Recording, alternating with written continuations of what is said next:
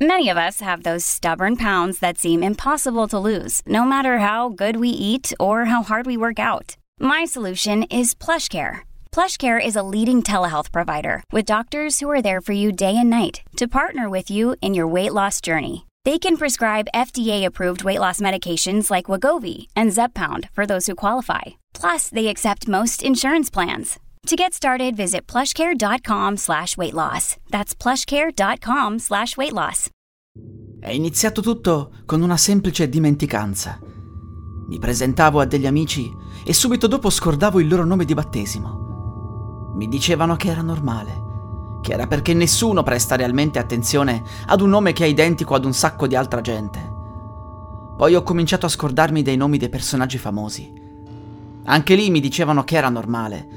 Bastava riuscire a ricordarsi quei nomi entro 1 o 2 minuti.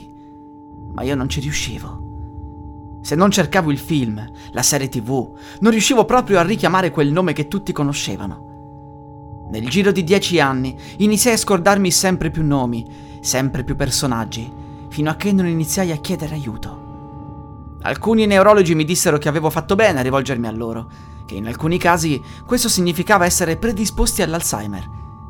Mi fecero tutte le loro analisi, poi mi invitarono ad entrare dentro una specie di stanza capsula con l'ossigeno che fluiva da delle grate. Mi chiusero dentro e solo allora mi dissero: «Signore, adesso lei ha una scelta. Se esce da questa capsula, lei si ritroverà ad essere un vegetale.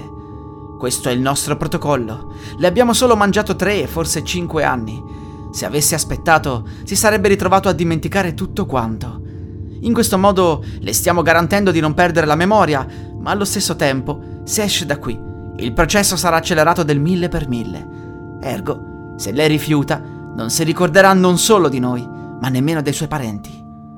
Se lei ci dà il permesso, potremo avere accesso al suo conto corrente, potrà decidere di usare i suoi soldi per ricevere giornalmente cibo, libri, oggetti elettronici. Ovviamente possiamo passarle nella capsula ciò che già è suo, ma dovrà pagare delle bollette apposite.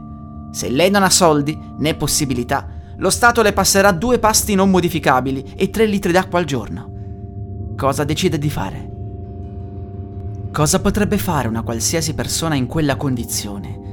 Ovviamente feci appello a tutti i miei parenti, inclusi i miei genitori e la mia compagna. Non ebbi problemi di soldi, mi facevano passare tutto quello di cui avevo bisogno, ma non potevo più uscire da quella capsula.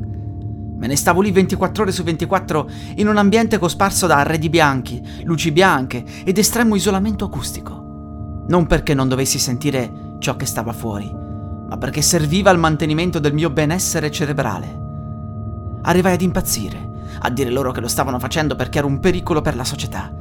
Io, che avevo sempre lavorato come operaio nella metalmeccanica e che non conoscevo nemmeno come funzionava la politica, tanto che ero da sempre impegnato a lavorare.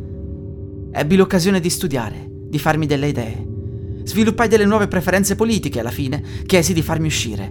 Volevo fare qualcosa per cambiare le cose. Ma mi dissero di no. Ormai avevo firmato, molti anni prima, e non potevo fare più niente. Avevo la linea internet, iniziai a farmi sentire, divenni velocemente un simbolo della resistenza mondiale. Ovviamente il mio pubblico era diviso in 2. Una parte diceva che dovevo solo ringraziare che lo Stato mi stava pagando la mia sanità mentale e che altrimenti io non sarei nemmeno stato lì a scrivere e sarei diventato un'ameba. Ma l'altro schieramento mi vedeva quasi come un martire.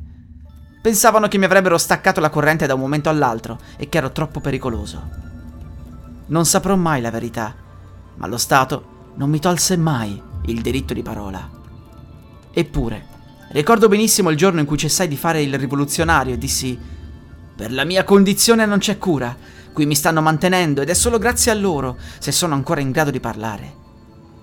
Ricevetti una tripla porzione di cibo e tutto quello che era stato cucinato era anche più goloso del solito.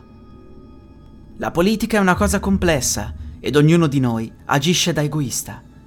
Cerchiamo di ottenere quello che è meglio per noi, sempre e comunque, come disse quel famoso... non ricordo come si chiama...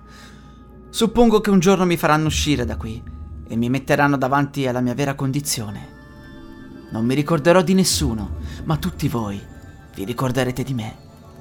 Non dimenticatemi mai e ricordate che la verità sta sempre nel mezzo.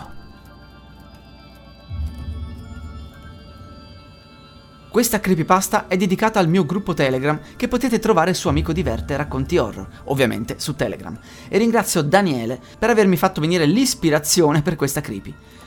Prima di allarmarvi, state tranquilli. È normale dimenticarsi di nomi famosi e il nostro Servizio Sanitario Nazionale, che vorrei ringraziare in quanto per quanti difetti possa avere è sempre disponibile per noi, non vi rinchiuderà mai in nessuna capsula, in quanto le creepypasta sono storie inventate. Un saluto! La musica utilizzata è Shadowlands 2, Bridge, e Shadowlands 3, Machine, di Kevin MacLeod. Musica in Creative Commons by Attribution 4.0 dal sito incompetech.com.